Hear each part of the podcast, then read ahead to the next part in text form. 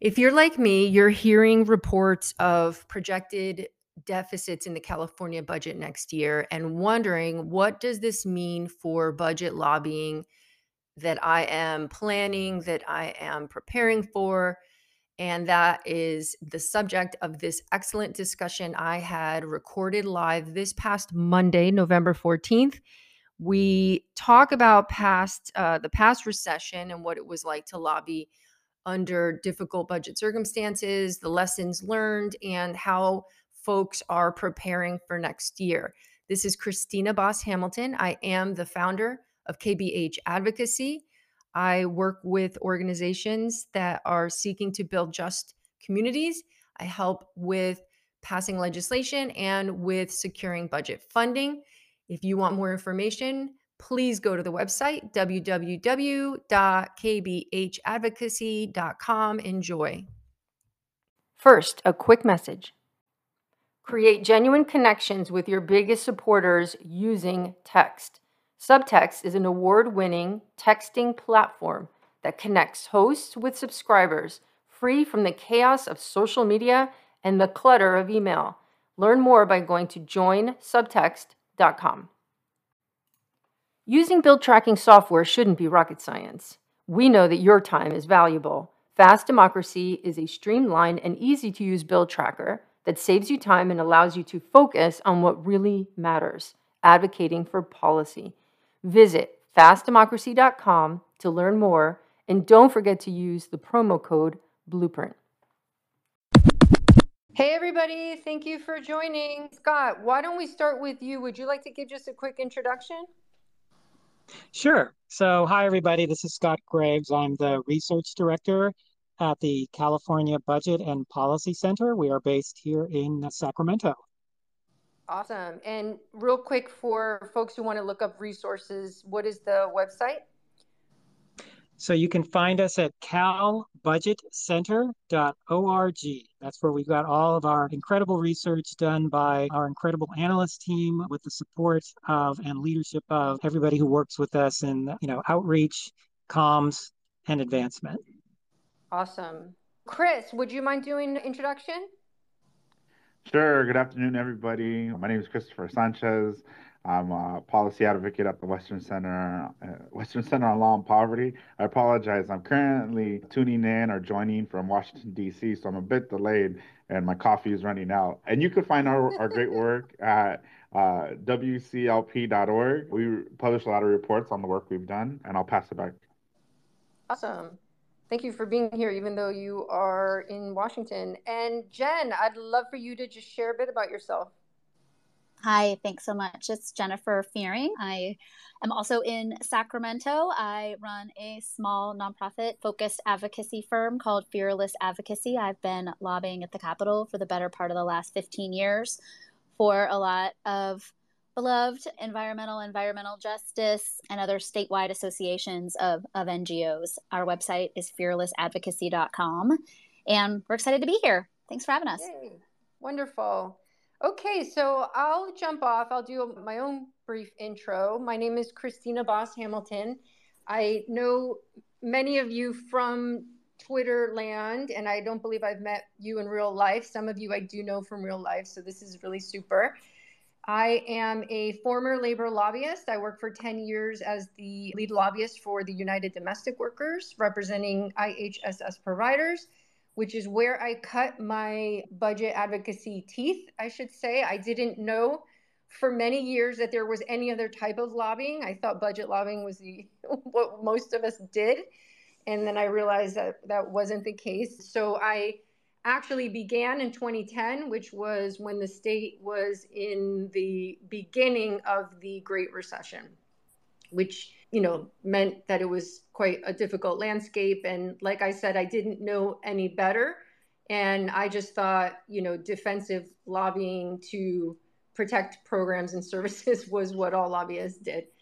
And uh, in 2021, I launched my own practice, and I am now a consultant who works with different organizations on different issue areas, all around the justice framework or I should say, values oriented organizations that do work like protecting workers and their communities and the planet. So I'm so happy to have you all on because one of the things that I realized when I launched my practice was that the reality is most folks are not familiar with budget lobbying. It is very particular, it's a unique process. It actually has nothing to do with the legislative bill policy process.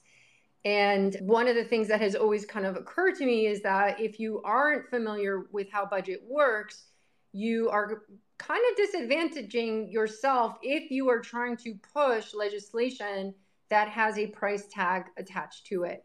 And, you know, there's varying opinions on whether just focusing on a budget ask versus also lobbying a policy bill is a good strategy. I know there's pros and cons either way. I can tell you, in my opinion, in my experience, if you review veto messages from the last 10 years, you will see that a majority of policy bills that have big costs associated will get the same kind of veto message, which basically says this funding was not appropriated in the state budget. And for reasons I don't understand, we do see that kind of keep happening in in certain issue areas where these bills just unfortunately kept getting vetoed and we want to open up the space for success, and that is through the budget process. And so I, I just have a lot of respect for folks who do budget advocacy, for folks who want to learn how to do it. This is a great opportunity to hear from others in this space. And I would like this to be a conversation. So if folks want to raise their hand after our guests speak, you know, please do so and ask questions and share your thoughts. I'm seeing some friendly faces on here of people who have also been expert budget lobbyists, and I love that you're here so you can share your wisdom as well. Uh, before we jump off, I'd love, Scott, if you gave us a quick what is actually looking to be the case when it comes to revenue collection and going into 2023 what is the reality when it comes to revenue in the budget next year all right. Well, thanks, Christina. So I think it's no surprise a lot of folks, if not everyone on this in the space right now, realizes the state's revenue situation has been looking pretty precarious over the last few months. In part, this is because there's been a lot of tech sector layoffs. There's been gyration in the stock market. Stock market is down. Those have serious impacts on the state's personal income tax revenues. And I think Many of us are aware that the PIT, the personal income tax, makes up a significant chunk of the state's general fund every year, somewhere in the range of uh, 60 cents out of every dollar in general fund revenues is coming from personal income taxes, and a good chunk of that is coming from capital gains earned by those who, you know, are doing very well in an age of rising inequality and rising stock markets, although that certainly hasn't been the case over the last several months. So, you know, just to give you a couple of quick examples, for the last fiscal year, uh, which ended in June, the revenues came in a few billion below expectations. Oh no, Scott's muted. Can he unmute? Scott, Scott, I oh, think we. Sorry. Sorry, no, no. I think that was my bad. I'm so sorry. I, I hit buttons and I don't know what happened. Keep going. Oh, okay. maybe, maybe you're trying to tell me I'm talking too much. I know. So. I'm like, okay, put the guy on pause. so, you know, the bottom line on where we are right now in terms of revenues, heading in, you know, four months into this fiscal year, is that I'll just, you know, there's some complications and technicalities here, but I'm just going to say it's looking iffy. That's already used jargon there, but it's looking iffy. And you know, for the current period that we're you know this period that we're heading into we are not talking about a budget a budget cycle where we're going to be walking into a surplus. Just to remind everyone a year ago the legislative analyst's office was projecting a state general fund surplus of around 31 billion. That eventually grew to 52 billion. By the time of the governor's may revision we are not walking into a situation like that this year. We're probably walking into what the LAO calls very nicely a quote budget problem because we're going to be facing revenue shortfalls. And we're going to have much more specifics on that on, on Wednesday. A lot of you might have seen the Ledge Analyst Office tweet from earlier today where they said they're going to release their annual fiscal outlook on Wednesday, just a couple of days from now. And that is a really significant publication that we all need to pay attention to because that's going to be our first look at what the LAO, at least, is projecting for not just in terms of revenues for the current fiscal year, but heading into the budget year and the two or three years after that. So it's where we're going to get our, get we're going to get our first chance to see, you know, this this idea that we're kind of walking into a budget problem, a deficit situation. How bad is it going to be, at least according to the LAO? And then, of course, as we all know, governor's Department of Finance will release their they're going to do their own estimates and they're going to release those with the governor's proposed budget somewhere by January 10th. Could be the 9th, could be the 10th. Great, thank you. So yeah, just to remind everybody, the constitutional dead constitutional deadline for the governor to introduce his January budget is Jan 10. And to just give a little bit of big picture, now that is just a proposal that proposal then goes to the legislature. It is heard by budget subcommittees according to issue area. So, depending on what it is that you lobby on, you should identify which budget subcommittee is likely to be hearing those proposals. The subcommittees will start meeting generally in February and through the next several months. Um, they will hear the governor, what he wants to propose. They will hear what leadership and other legislators are proposing. And that's your opportunity as a stakeholder to submit your budget proposal and ask for consideration. That that is the process that is not highlighted on paper. You know that crazy flow chart that is uh, that's the policy bill process that has all the arrows and you know the first house and the second house that is not happening here when it comes to budget. You are on your own to get yourself in front of the subcommittee consultants primarily, but the chairs obviously to put your proposal forward. And as I've said before, you want to get this is when you want to put pencil to paper and draft the most comprehensive white paper that you can showing what the problem is, what the proposed solution is, and you really want to keep a focus on the fiscal. You want to provide an estimate of how much you think your proposal is going to cost, how you came up with that estimate, and you know, thinking in terms of the investment for the state. Why should they invest these dollars? Is there a return on that investment? What is the outcome in terms of the people of California? These are all the work, these are the things that I put on my fall budget checklist because now is the time to be doing that important work. And so I would like to pass it to Christopher. Chris, do you want to share a couple of items that you what what you would be suggesting as also on the fall budget preparation checklist? What what do you encourage advocates to be doing in these months leading up to the January budget? Thank you. I think, you know, one of the biggest things that I would always encourage everybody is really building your coalition right now. How many people mm. are going to join you and your folks to move a proposal forward? But it also, when you're doing that um, and talking to other organizations, and you you also create the buzz around it, right? Because if if you you, you build a really strong coalition, then other folks are talking about it to their legislators as they're doing their check-ins right now, saying, "Hey, what are you working on, or what are some of your priorities?" And then so you know maybe they're not going to be what you know a, a key stakeholder in in your coalition, but they're going to be very supportive, and it's just due to capacity or something of that nature but it's on their list and it's probably something they might talk to their legislator about right now. So i think i think that's that's that's really big. And and i know when we build coalition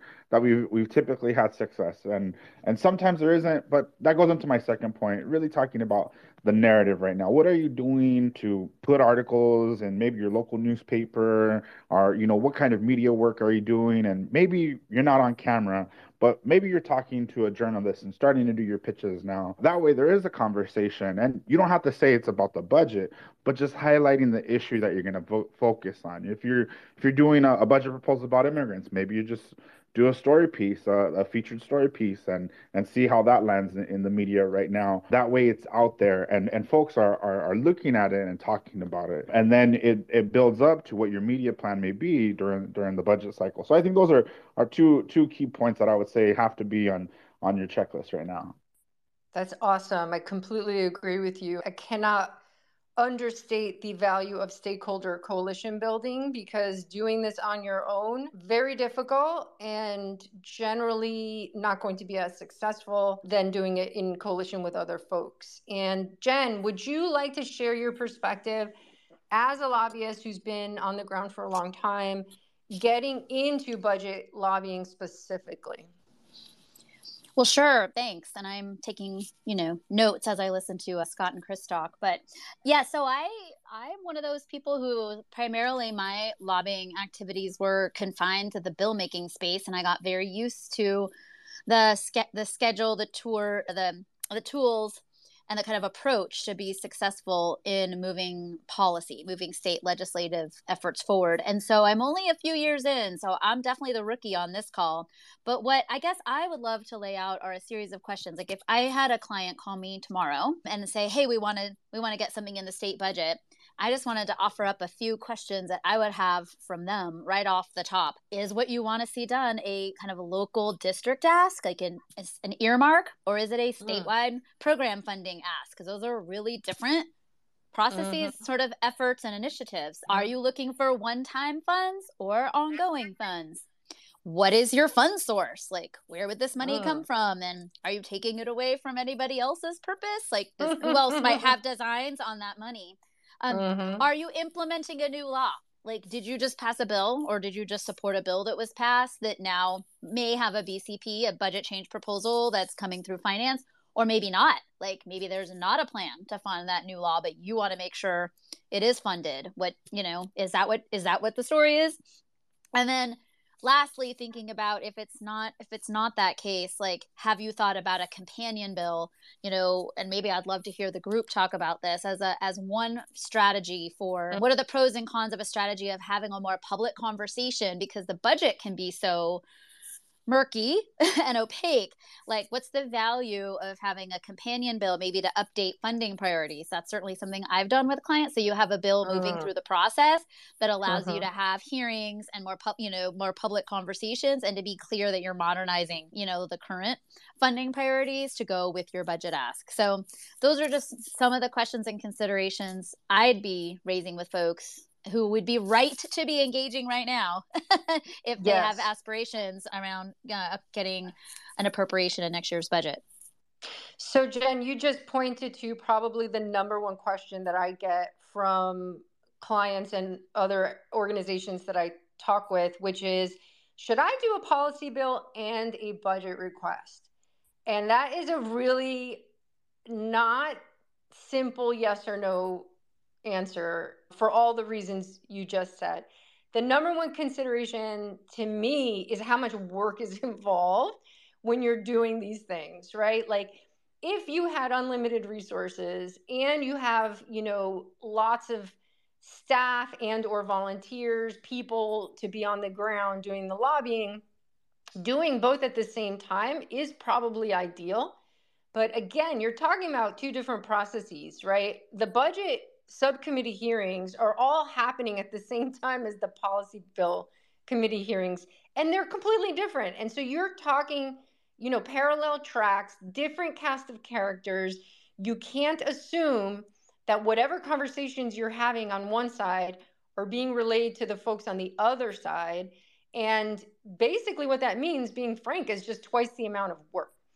Now again, like if you're coming from a space where you have those resources, absolutely. I think it does open, give you opportunities for to for public messaging, for organizing. You know, people like to rally around bill numbers. It's a little bit easier to kind of explain to the public what you're trying to do than explaining a budget request. However, if you're not in that position, I'll tell you in my experience lobbying, you know, in-home supportive services for 10 years, we did a lot of policy in the budget process and we didn't necessarily do policy bills. There's disagreement on that in the building and we may have some staff listening, you know, who feel like that's, you know, that's not appropriate. It should policy should be debated through the policy bill process. And guess what? I totally agree with that. I don't know who started it, but I I began in 2010 under Governor Brown and under Governor Brown, his preference was all of our work on IHSS was done through the budget process, including policy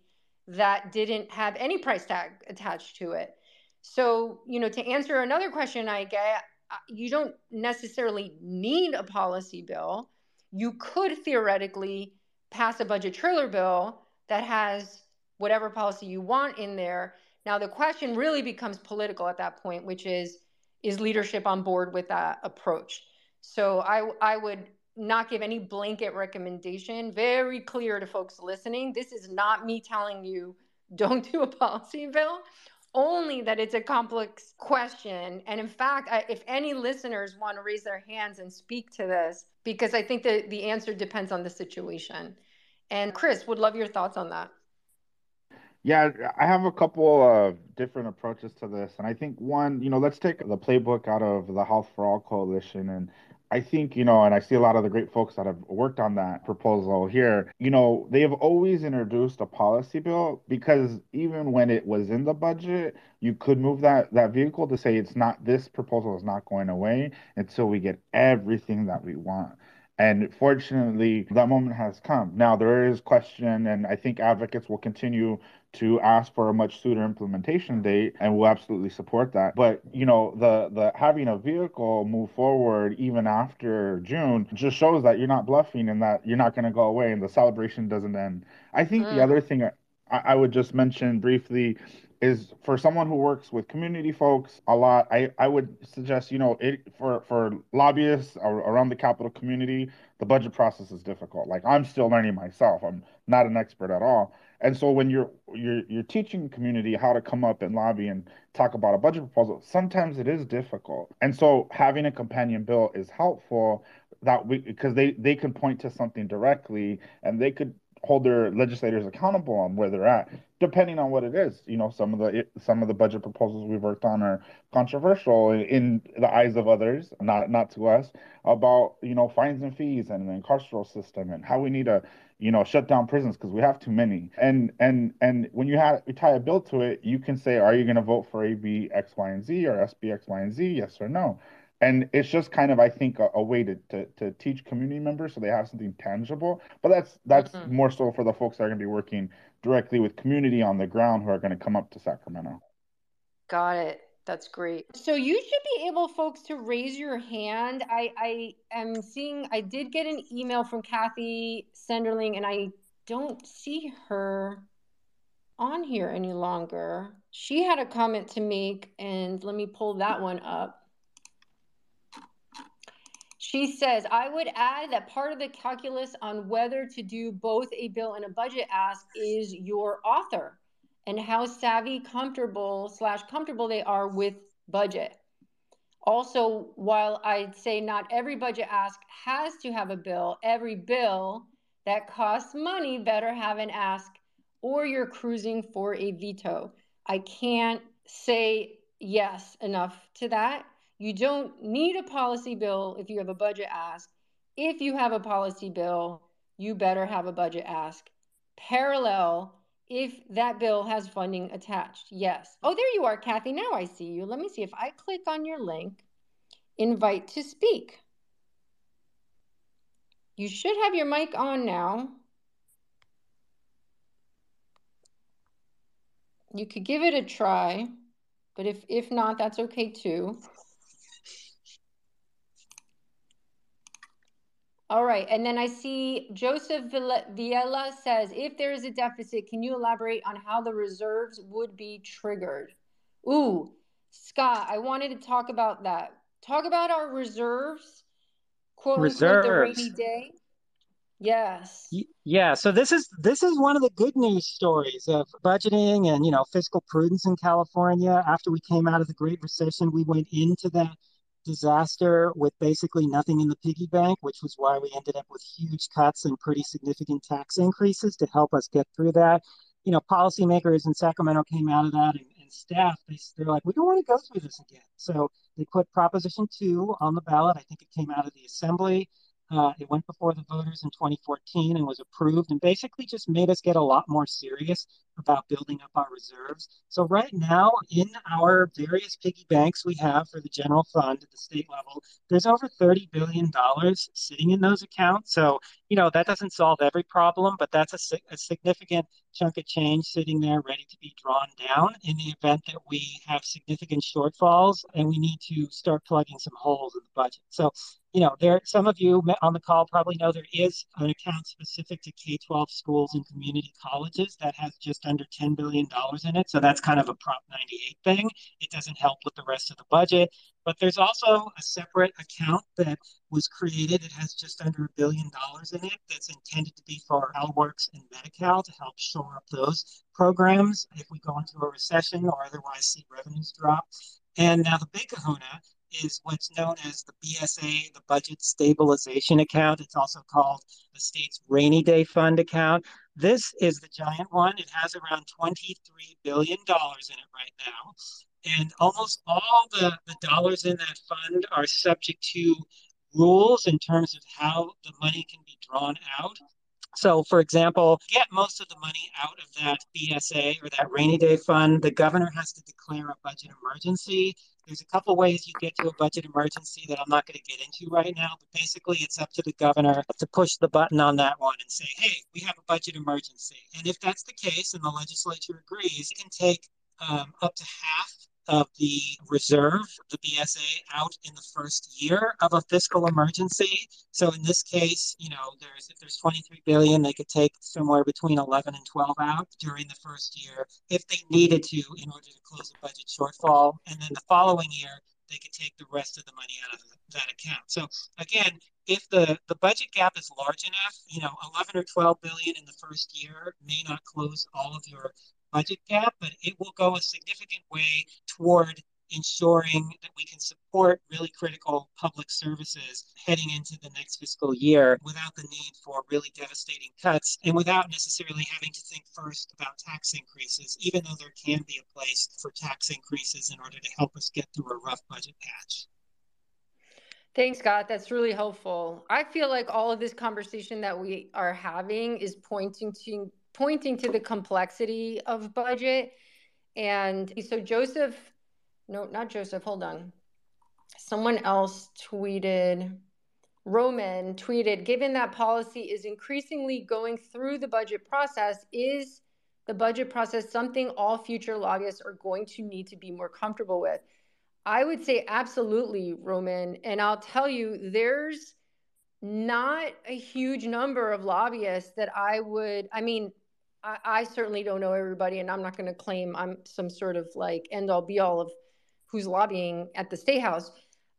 There's not a ton of lobbying budget experts out there simply because it is a less understood i don't know I, I, actually i couldn't even begin to tell you so much that i think that becoming an expert will make you more effective in whatever policy you're trying to pass i, I think there's no downside if anything, it will make you more effective in terms of your agenda. It will also just make you a better lobbyist, in my opinion, because they're so part of this. The conversations are really just so integrated into each other. And, you know, the, the reality is the so much of what the governor and the leadership are trying to do, their priorities are all happening through budget. So if you're just trying to get a sense of lay of the land, I, I can't emphasize enough following the hearings to get a sense of what kind of big ticket items are moving you know that that is mm-hmm. just valuable in general christina could i could i offer a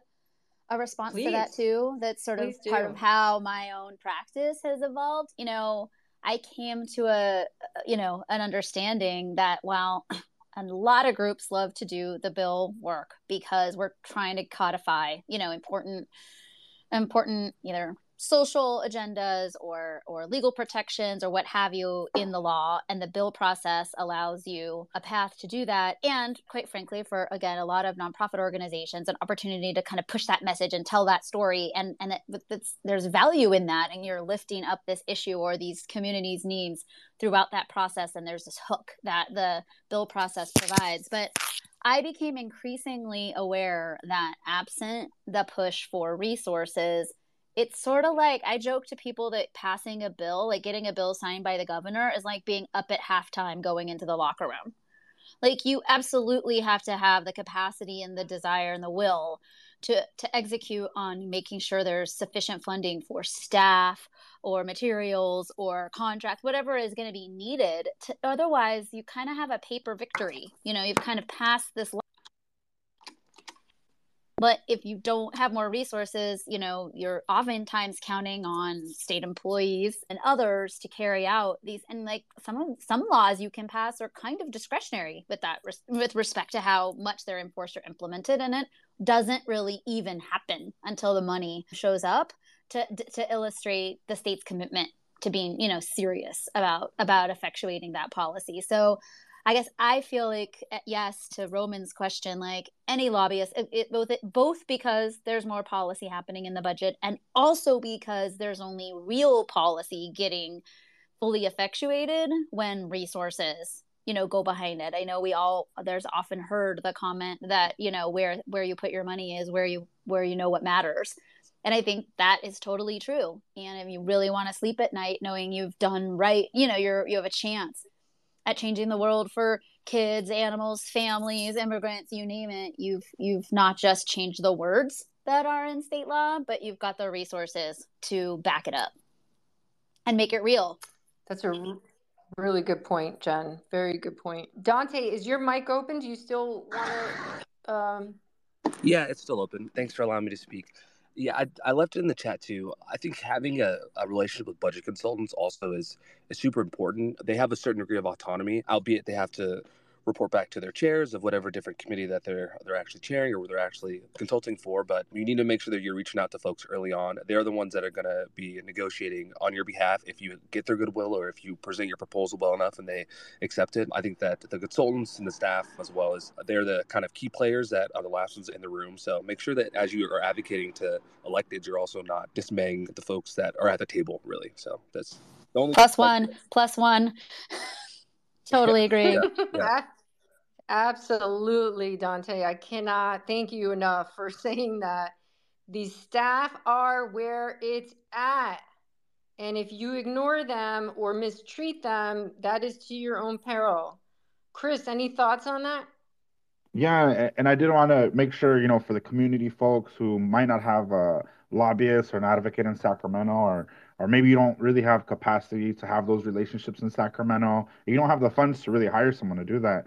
I think, you know, going back to a point that was made about finding your champion and your partner in the legislature, so a member of the assembly or the senate who's really going to commit to being a partner in this is key for for community groups and then also really looking at which staff is going to shepherd this proposal for you in the in the legislature is, is, key because they have those relationships right they work with these people and you want to make sure that the, the, the legislator and and and the staffer is going to is going to really continue that advocacy when you're not able to be there mm.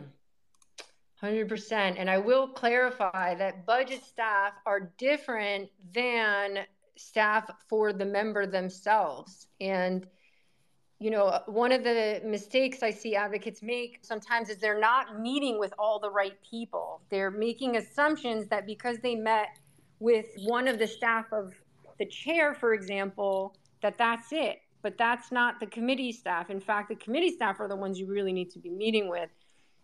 Some budget chairs have their own dedicated budget staff in their offices but not all of them do. And so part of your fall checklist could be just mapping out who who is in your landscape of people to be talking with. And I've I've done a lot of training on budget advocacy and I can tell you the one constant is you are repeating yourself and having conversations basically all the time. And all of these case is all of this proposal, all of this, you know, your your explanation of what you're doing. You're just saying it to a whole constellation of people. In fact, I did a podcast interview with former senator, now Congress member Kamlager, who was a subcommittee chair about this is a cast of characters, an ensemble, and you can't miss half the ensemble. You you can't only have a conversation, for example,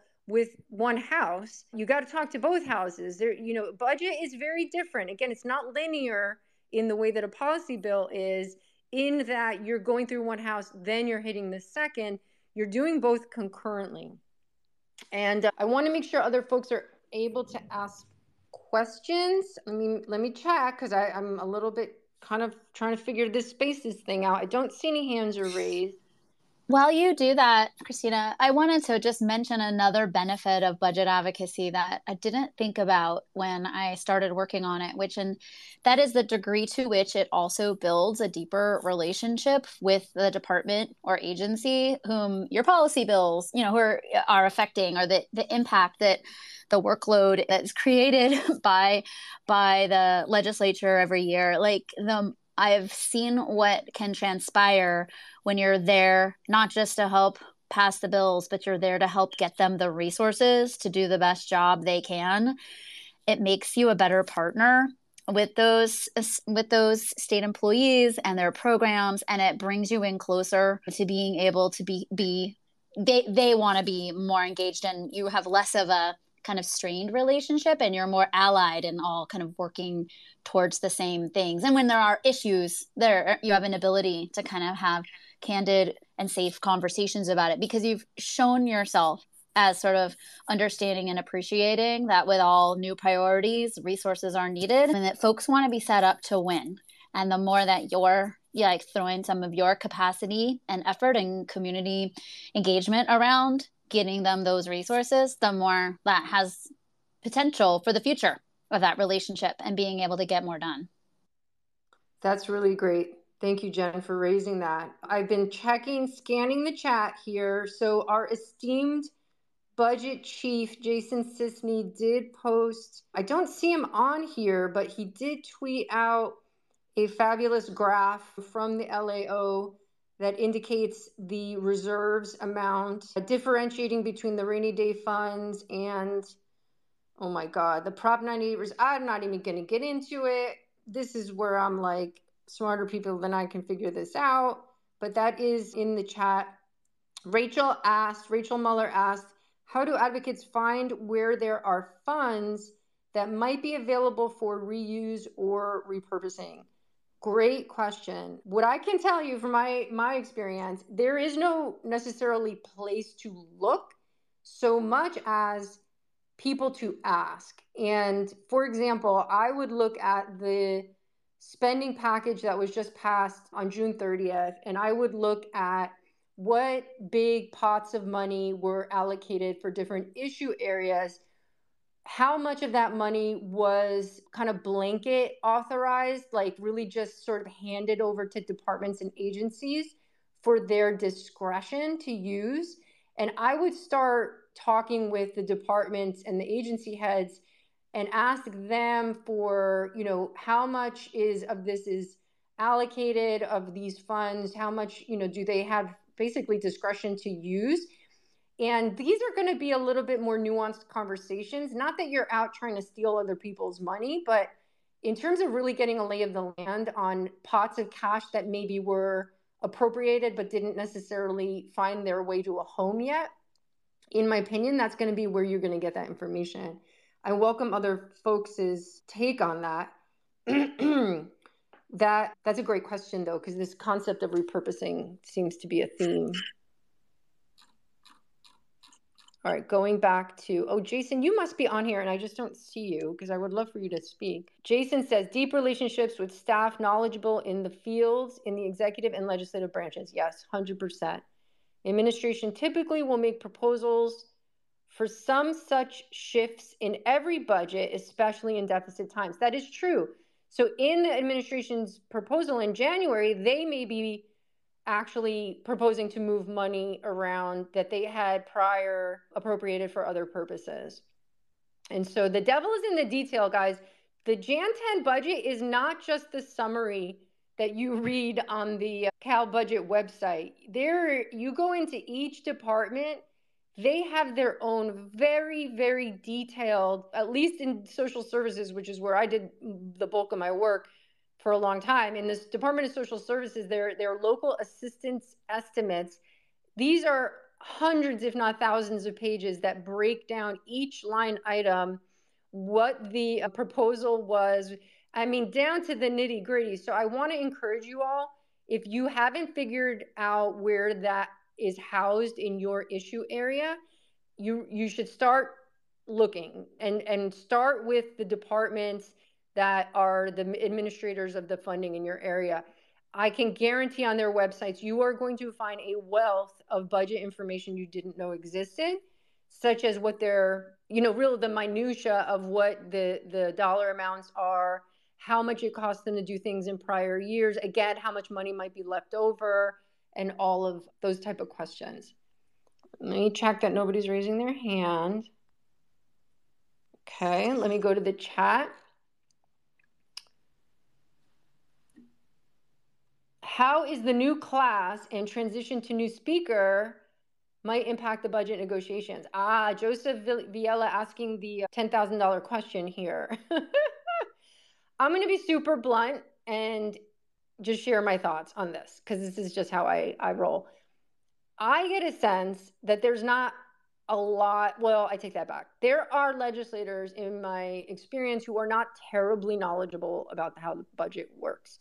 And the truth is, I kind of understand that because if you're not on a committee, unless you're dedicating time to sit and observe the process, I mean, I bet you that they do in onboarding, right? Like, we know that the new members of the assembly will actually be in town tomorrow for training. I'm sure that there's budget training. However, if you're dedicating all of your time to all sorts of projects and not like hyper focused on budget, the truth is you probably won't understand it all that much. And my advice to new members has been try to get an appointment on a budget committee so that you have the time to basically really figure out how this stuff works. But if not, like really dedicating time to do that because that's just going to help you be more effective in general? I think that's a great question, though. We, we're going to have a new class, a huge class, you know, 30 plus members who are learning how this stuff works. And guess what, advocates, you can be very helpful to them in terms of sharing your wisdom with people, right? All these folks are coming to Sacramento trying to figure this stuff out. Mm. Christina, this is Scott. Can I jump in quickly on that? Of course you can. Yeah, no, one thing that occurs to me is so they've got the new speaker getting on board on July 1st, I guess. Important to remember that the budget is never really done in June. So they're going to have, you know, one initial version of the budget package for the next fiscal year will be passed and put into place on time. But you know, they always come back in August and September. There's going to be a budget bill junior. There's going to be possibly additional trailer bills. So one thing I've been wondering is to what degree will there be consistency, right? Are we going because it's all basically one show that continues through the summer, but are we going to have a new cast of characters sort of moving on to the stage in the mm. middle of the process who have who weren't necessarily deep in the weeds on the negotiations in May and June, and all of a sudden now they're showing up in July and August. Just I would be curious how that might impact the process in terms of like consistency across those months. That's a really good point. And let me say this, being that I, I am I'm, I'm a bit of a old hack on this. Under the Brown years, I will say by June 15th, budget was for the most part done meaning that your most of your trailer bills and the main budget bill were negotiated and done and voted on by June 15th. As Scott is pointing, budget process has been extending into the remainder of the summer more and more over the last couple of years. And it only goes to show yet again how important relationships are with staff because here's the reality staff are the ones that will tell you what is actually going on when it is not entirely apparent what's happening. A lot of budget is not you know, this is important to understand. The policy bill process, for the most part, is mandated in the Constitution. The deadlines, of which there are many, are all out there, and the process is very, very public. Budget is, to a degree, very discretionary for leadership. And so, if you're not like, you know, in the mix trying to figure out what's happening, it could be possible that you miss things. And so that's another reason why I want to encourage folks to have relationships with staff. Let me go to Sasha and add her as a speaker here. Go ahead, Sasha.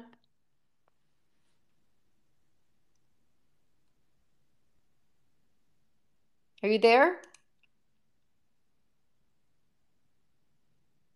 I don't hear you. Let me go to Carlos Amador. Let me add you as a speaker. Hey, Carlos. Hello. Hi. Hi, can you hear me okay? Yeah. Right. And was Sasha able to unmute or get promoted? No, I, I don't see her line for speaking here. Yeah.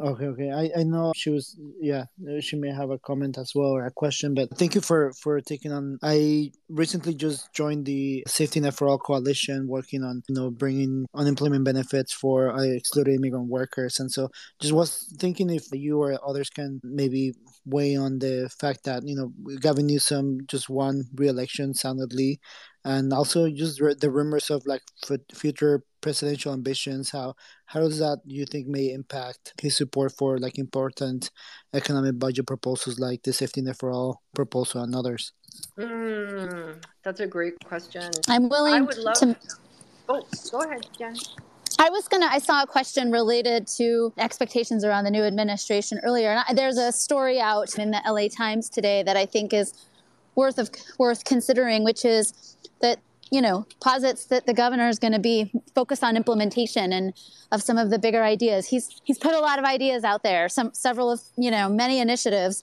have gotten underway in the last few years, and I think the governor, whether whatever his future ambition would be, will be judged on the basis of the success or failure of those initiatives. So I would expect a lot of energy coming from the administration to to make sure the things that are they have already staked their reputations and staked as like priorities are are working to the best of their ability are funded to do that. And so i think that will pose a challenge for those of us that will continue to have new ideas. We want to bring in fi- figuring out a way to narrate or message your proposal as helping support that that success. I know I'm thinking about that in various of my clients' initiatives, problems we're trying to solve. How do we how do we characterize them and and, and authentically make them part of of making sure existing commitments are successful?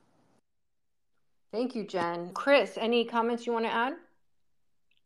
Yeah, and I and I, I think it's really about you know the being very direct with your messaging and ensuring that any type of win that the government may provide in a in the budget isn't co-opt right? And ensuring that you know you're very direct on what the purpose of safety net for all really means for you and your coalition so that he's held he's held accountable because I think a lot of us are committed to expanding the California safety net for many, many reasons. And then also the proposal that you're all proposing. And the governor can walk away and say, I have strengthened California's safety net. And it's a, it's a safety net for all. And he's done that in, in some ways. But we, I think just messaging and, and, and is really key. And then, and then I think, you know, thinking about how is this going to play out on the debate stage for him and and and really ensuring that the conversations around this proposal is not lost in in in what the media is talking about when it comes to these communities.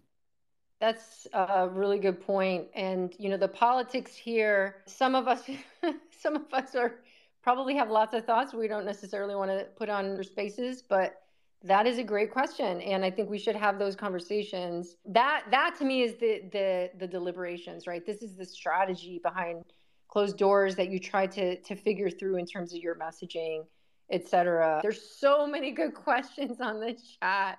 I'm just going to keep going as long as folks want to, because it's you know just really fabulously thoughtful questions. Sasha asks, do you have examples of major budget wins in times of budget shortfalls what was it and how did you do it? What do you think was the most key to your success. I will tell you one of the highlights of my career.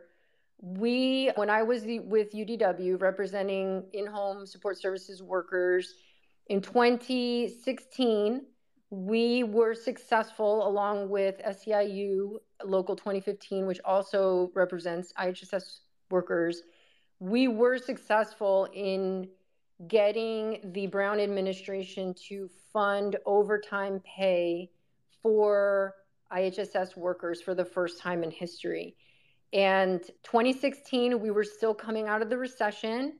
We were absolutely not yet in revenue plethora that we, we've been in the last couple years. It was the har- the hardest, most gut wrenching campaign I've been a part of.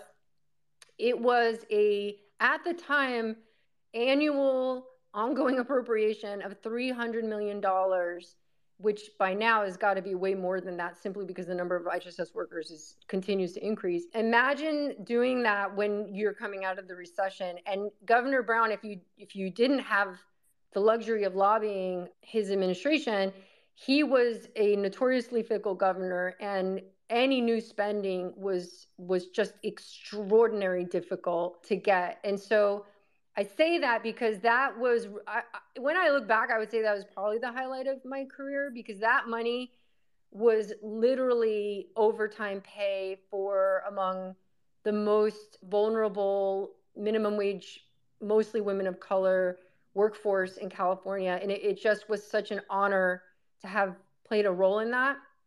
And so I'm raising it to say it is possible. You had two major unions with you know significant resources. We had to organize the legislature almost i would say a hundred percent. We needed both caucuses fight in demanding from leaders and the administration that this money be in the budget we organized the shit out of the legislature and i mean and don't get me wrong leadership was on board it wasn't like we had to convince them but to keep leadership on board, you keep this caucus like an iron, you know, united front behind them, right? It's the leaders enact what the caucus wants. So we we spent months organizing the caucus to the degree to which you know we had dozens and dozens of co-authors on our bill. You know we had the hallways blanketed with our posters which you know we don't have the ability to do in the spring swing space anymore but it was it was the ground it was the grassroots organizing of the workers that made that possible because we had event after event after event when i say we organized the shit out of the legislature i mean we brought the workers of sacramento. And we had in district lobbying. I mean we did everything. So it is possible. I don't want to make it sound like it's easy. It, you, it is a formidable task to take on. And I think in, if an organization is looking to do big things, like absolutely let's do it. Um, I just think, you know, from a historical perspective, at least in a prior administration, I'm not going to say, you know, Gavin Newsom is Jerry Brown. So things do play out, have been playing out differently in this administration for sure. Let's see if there's hands raised here. Sasha, I'm going to add you again. Are you there? Now you're on mute. Ah! Okay, I'm going to go back to the chat. Let's see if there's other questions. Scott has put in some fabulous resources from the Budget Center for folks who want to understand. If you don't subscribe to my podcast, I'd love for you to do that. It's Blueprint for California Advocates. It is on all the major podcast platforms. I do episodes on the budget where I bring, I, for example, I had former chair Kamlager on. I've had former members of the administration to talk through some of this inside baseball. I do also on my website have some resources that you can find. There are documents on the Senate and the Assembly website and I know Budget Center has a power, powerful presentation on how budget works as well. Let me look to make sure I'm hitting up all the questions. Oh, Vivian asks, can you explain what it means to have a legislative champion for your budget ask? What kind of lift are you asking them to make on your behalf? How should we think about whom to ask? That is such a good question. Can I pass this to you, Chris, and then we'll have Jennifer talk? Sure, sounds good. So I th- I think you know you really want to lay out the details of the proposal to the legislature legislature when you're when you're asking them to champion it and and really talk about commitment. And I think it really depends on the type of organization you are or who you're representing. You know, for the folks that are are back home in district and don't have a Sacramento presence, I think you know making sure you, you let them know about the capacity constraints that you have, and then you know some some legislators are really good where you have very frequent check-ins with them and and be able to to uh, strategize with them. And i think that's one key thing i look for when i look for a champion is someone who i can strategize with mm-hmm. and figures out who who they're talking to and who i'm talking to and how do we do those things together yeah, I would say it's the same with a policy bill. You do not want someone who's helping you in name only, of which there are many that will be like, yeah, sure, I'm on board. And then you really never see them again. You need someone who's going to be with you who's going to strategize with you like like chris just said jen any thoughts yes and the more the closer that person is to being a member of that budget sub or being its chair the better uh-huh uh-huh yeah right be strategic on who you're talking to if you're if you're looking for money in a certain space getting a chair in that space is going to be really fantastic here's the other thing you need to keep in mind right and this is the again the behind the scenes right how many other proposals are they working on? How much time and energy are they going to give you on what you're trying to do, right? You need them to be a partner in your in your campaign. They will they can be very helpful. They they can play a role that you simply can't because you're not a member of the legislature. So I would say in your decision making is who's all in, like who is willing to use their chips, their political capital to help you advance. Those are the folks you want, right? Like and the people Christina, who are really all in. Mm-hmm. And I would suggest the way you know they're all in is what have they run on? Where do they come from? Like what's important in their communities? What did their campaign platforms say if they're new? What bills have they run and really like left it on the floor for in the past? I I usually suggest folks also talk to organizations who've sponsored previous bills with different offices to get a feel for how that went. But but truly like we're advocates trying to make things happen but these are the electeds and they can't they're spending their time coming to sacramento you know a lot of them to get important things done. So looking at their record you know the past is the best prediction of the future. So in terms of their ability or desire to go all in it's going to be because they are not brand new to this issue. Yes. They're they're coming to you saying, "I want to lead. I've been doing this. Like I care about this. I recognize you all as a go-to resource. I see your community's needs. I this is what I'm here to do." Right. Good point. Good point. I see this wonderful question from Eduardo Martinez where he says, "Let's say you're advocating for a proposal not in the budget that you're trying to get in. The process can be opaque. That is the understatement of the century." How often do you check in with members and staff on the proposal without being a pass? That is a really good question. It, there is an art to this, guys. I I think it is your gut, but you have to err on the side of persistence and consistency in your communication. And in fact, if Dante is still on or any other budget staff who want to speak to this, you know, you have to remember that these folks are getting hundreds of emails a day. So if you send an, an email on Monday and you've not heard back, say it's, you know, something that's relatively urgent, it's Friday and you haven't heard back, you got to re-email and and go back to them. It is not personal. It is that they are pulled in 5,000 other directions because you are not the only lobbyist asking for stuff.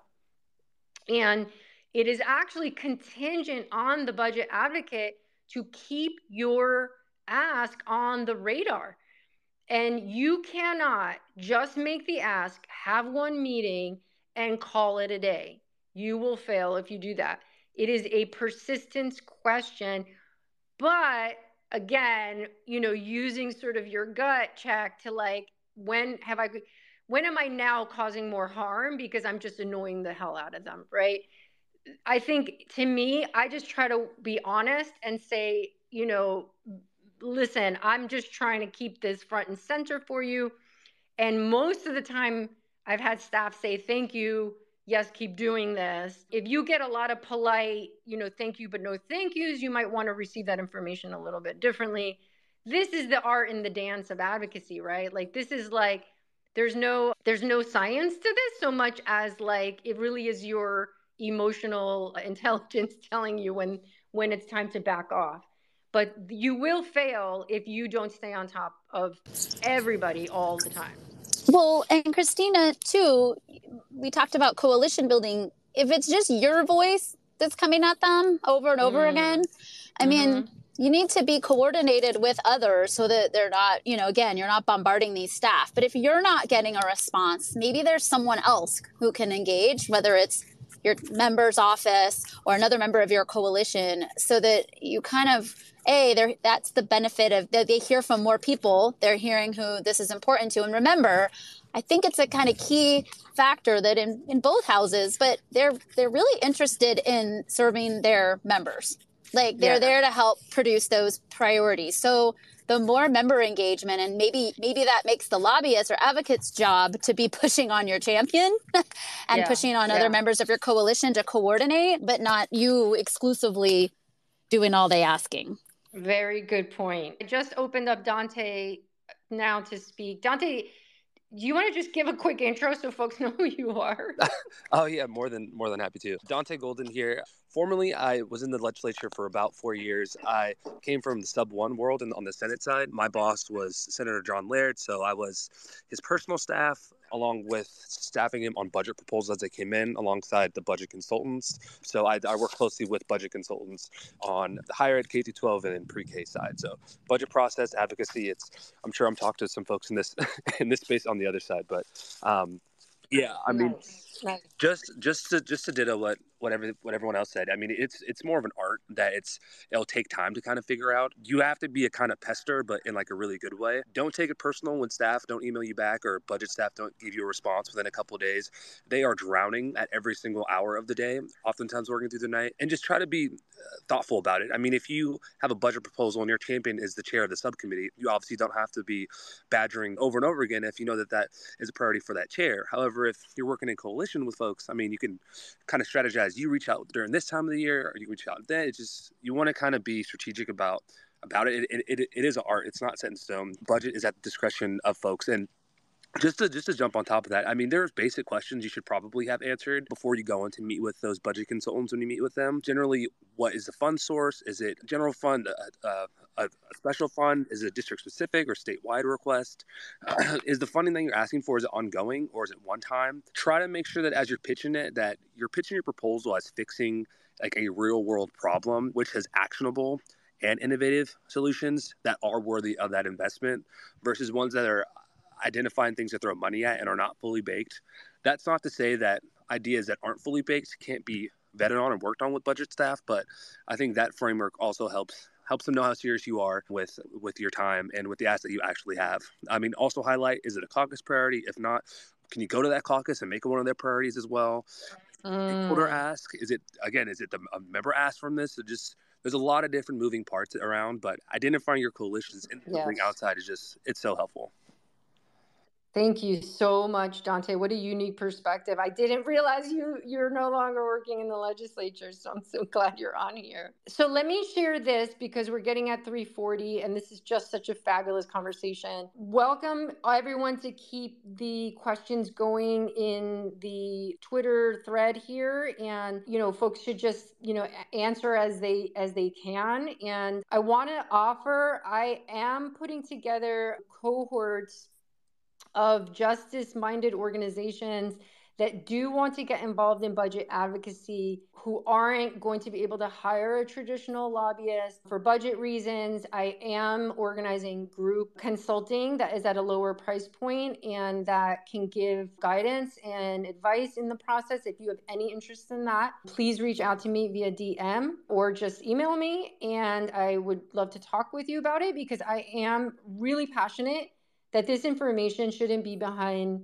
gates and you know folks need to know how this stuff works so that they can get access to resources that their communities need and so that you know we can keep building the california that we want and the truth is the legislatures, you know, the legislature needs our input. You know, they we are the ones on the ground with the proposals that will actually direct money where it should be going. And if we don't know how to access the process because it's, you know, something only highly paid lobbyists understand, then there's something wrong there. And so I'm very much trying to make this information accessible to folks.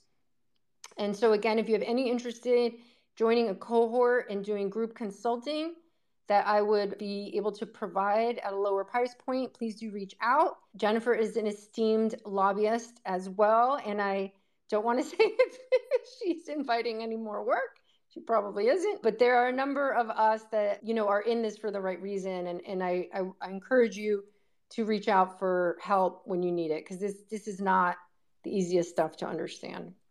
So let's see. Any last call on questions or comments? Awesome. I am so happy. This was just absolutely stellar conversation. Please check out my podcast. It's Cal sorry, Blueprint for California Advocates. It is on all the platforms. This is the type of episodes I produce. It is tactical advice. It is not policy debates. It is how you actually win. Because my goal is to share this information so that more justice oriented folk are able to access this process and be successful in getting resources and policies that our communities need. And so please go check that out and give me a follow. And hopefully we can all stay on Twitter for a while longer. That sure would be awesome. So thanks all for joining. I hope you join me again. We'll be having more of these conversations again. Thanks, everybody. Have a great weekend.